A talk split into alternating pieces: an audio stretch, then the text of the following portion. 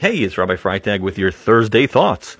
So this week we got Parshas Vayishlach, and there's a whole whole bunch of really fascinating stories. But one of them is where the parsha begins, and at the beginning of the parsha, Yaakov finds out that his you know long lost brother or his uh, estranged brother Esav is coming toward him with 400 men. And I think the relevance of the 400 men is that he's not pleased with you and he is going to harm you. So Yaakov is very afraid. He doesn't know what to do. I mean, you know, this is his whole life. He's got everyone with him, his whole extended family and everything he owns.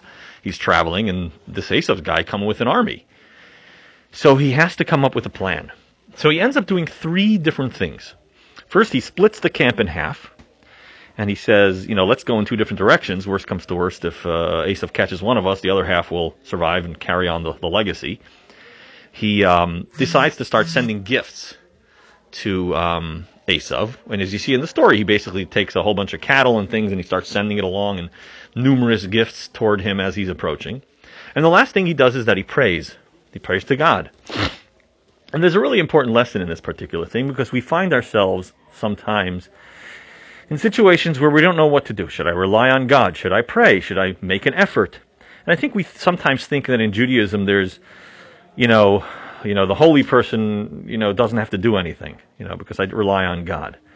It's a very important thing to rely on God. But God has told us, you got to make an effort, man. You can't just lie in bed. Now, you, now it is true that in our history there were times when there were certain people who were so holy and were in a situation that was so intractable. They said, "Listen, God, there's nothing I can do. I'm relying on you. That does happen. We can sometimes find ourselves in situations where we realize there's nothing I can do. But the general approach of a Jew in any situation of trouble, difficulty, whatever it is, is that there's basically three approach, three things you do, which is what Yaakov did. Prepare for the worst, hope for the best, and pray.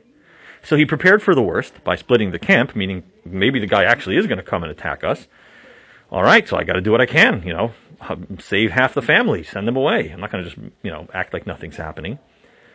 Hope for the best, meaning I'm going to try to make the situation better by sending the gifts to Esav and hopefully, you know, make him feel better about me and not be so upset. And finally, pray.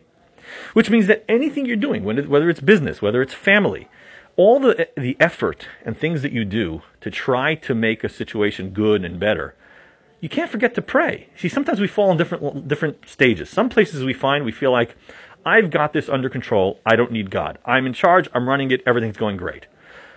Well, that's incorrect. You need to pray pray there as well.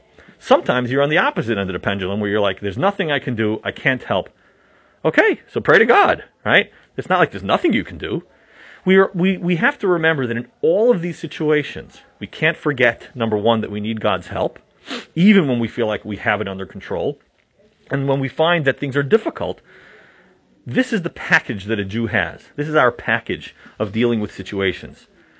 Hope for the best, prepare for the worst, and pray. Don't forget to pray. Don't forget to get God involved and ask Him to help you. This can be in business, this can be in life, this can be anywhere. And that means that, first of all, don't give up. Right? Don't give up there's there's a God. He can help you.